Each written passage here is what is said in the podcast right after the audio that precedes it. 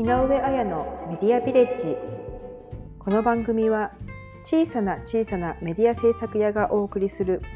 機材やアプリに対する偏った情熱を語る番組です。今日もよろしくお願いします。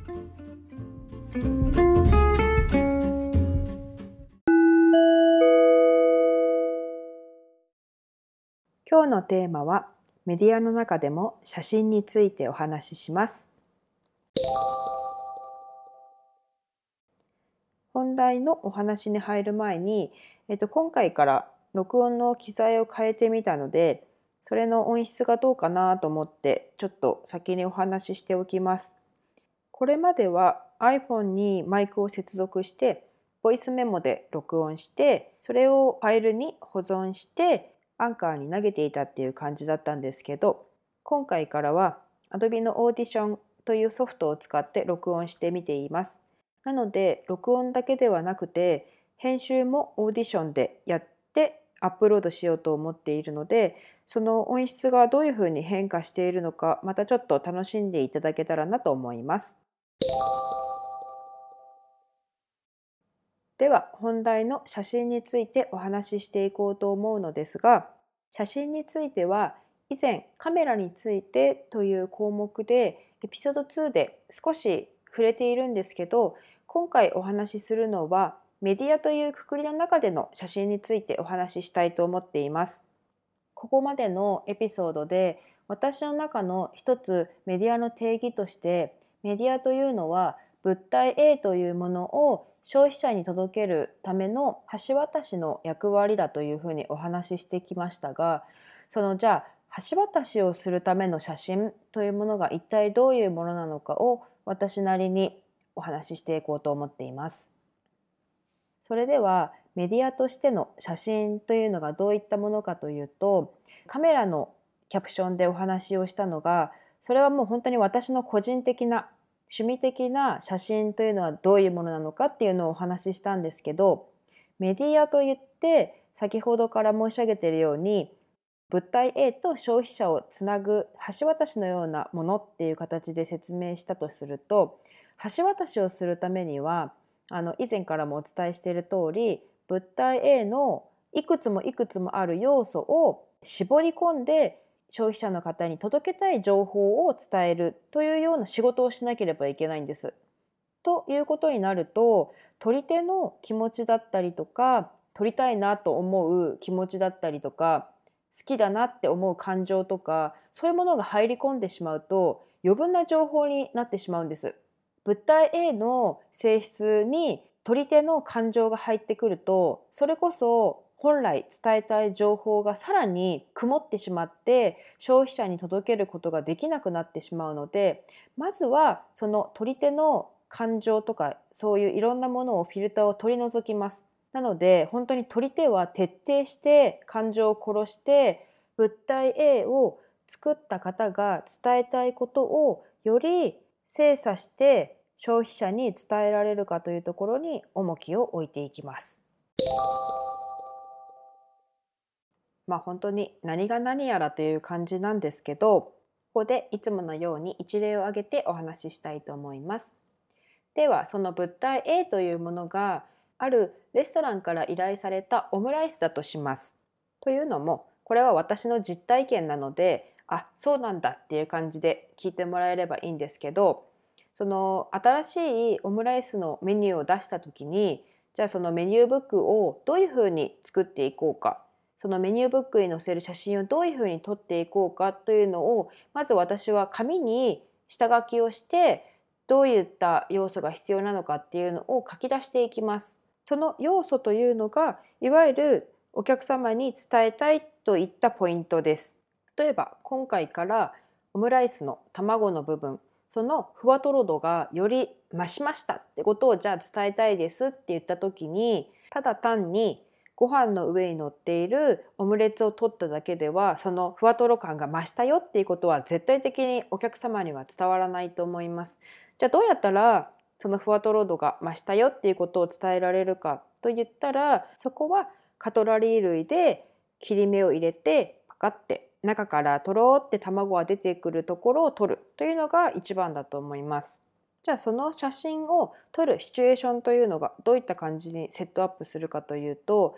やっぱり自然光が入ってくるととても雰囲気があってパッと見いい感じだなっていう風に感じられるんですけど撮る時間帯によってはその自然光で作られる影が逆に邪魔することも多々あります。その不自然な影ができない時間帯が、まあ、私の経験上なんですけどだいたい午前中の10時から11時12時くらいまでその時間だと太陽が結構高いところにあるのであまり横伸びしたような影ができなくてそういう意味では写真の邪魔をしないかなって思ってよくその時間帯に写真撮影をしていました。でも本当は自然光があまり入らないような曇りの日だったりとか自然光を完全に排除したようなスタジオなどで撮影するのが本当はいいんですけど限られた空間の中で限られた時間内で撮影をしていたので極力そういった形で自然光の影響を受けないような状態を見極めて撮影していました。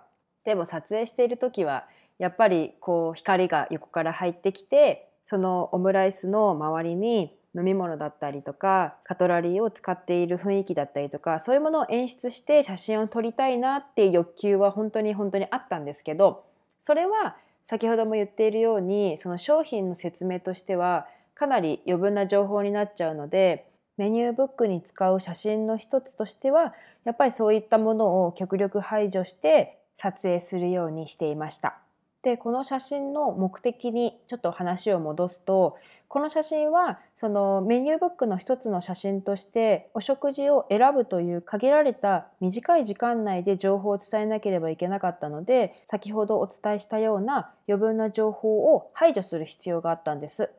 ただこれがまたちょっと違ってくるのが例えばそのバレンタインに送るチョコレートを予約を受けますよというチラシを作ったとします。でそういう予約のチラシの時はお家に帰ってゆっくりそのチラシを見ながらどうしようかなこれ送りたいなとかっていう問答ができる時間があるんですよね。その消費者の方が問答をする時にいろいろな情報が必要になってくると思うんです。例えば材料を何を使っているのかとかトッピングは何を使っているのかとかどういったラッピングになっているのかとか本当にさまざまな情報をじっくり吟味して選べるという時間があるものを作る時は先ほどのオムライスのような写真を撮ったのではそれは消費者の方には伝わらなかったりするのでそこに関してはそのメインのチョコレートの後ろにラッピングに使う箱を移したりとかトッピングに使ったフルーツを手前に並べてみたりとかすることであそういうものを使っているんだとかっていうのが説明文を読まなくてもなんとなく写真で説明ができるっていうところがやっぱり大事になってくるのかなと思っています。あとはそのバレンタインのチョコレートに関しての写真になるとメインの大きい写真にはそのチョコレートにラッピングの箱だったりフルーツだったりを入れた写真を撮影してでその他にちょっとちっちゃめの写真でいいので例えばその送っている時の雰囲気の写真とかっていうのを添えてあげるとまたなんかその送るっていうところまで想像ができるっていう意味の助けになるのでそういった写真も添えるようにしてました。そんな感じで一つ商品の写真を撮るにしても情報を絞って撮る写真だったりとかあるいはそのもの自体に付随する情報をあえて入れて写真を撮ったりとか複数枚の写真でその先の情報までお知らせする写真を撮ったりとか、まあ、本当に一つその物体の説明をする写真を撮るにしてもやはり常にどういった写真を撮らなければいけないかといった下書きを大事にしてました。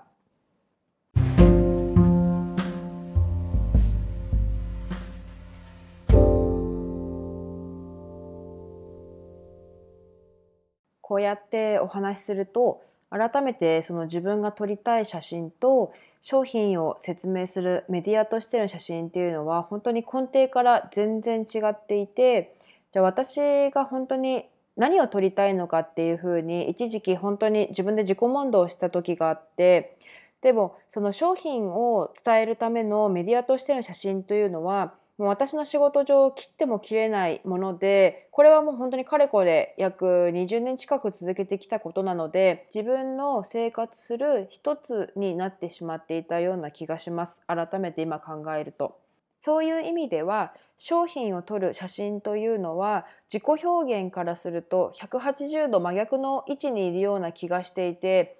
どうしてもやっぱり自分の中の写真というものを捉える時に自己表現の一種として捉えようとしてきていたのでどうしてもそのメディアとしての写真は自分の自己表現の一つとして捉えられなくてそれをなんかすごい自分の中でうつうつと考える要因になってしまったんですけど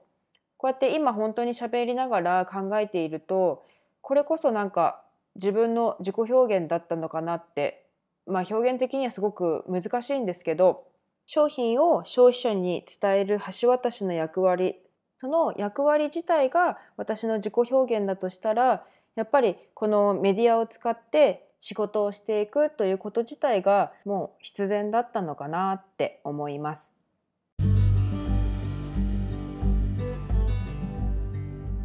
それでは今日もここまで聞いてくださってありがとうございます。お相手は井上彩でした。それではまた。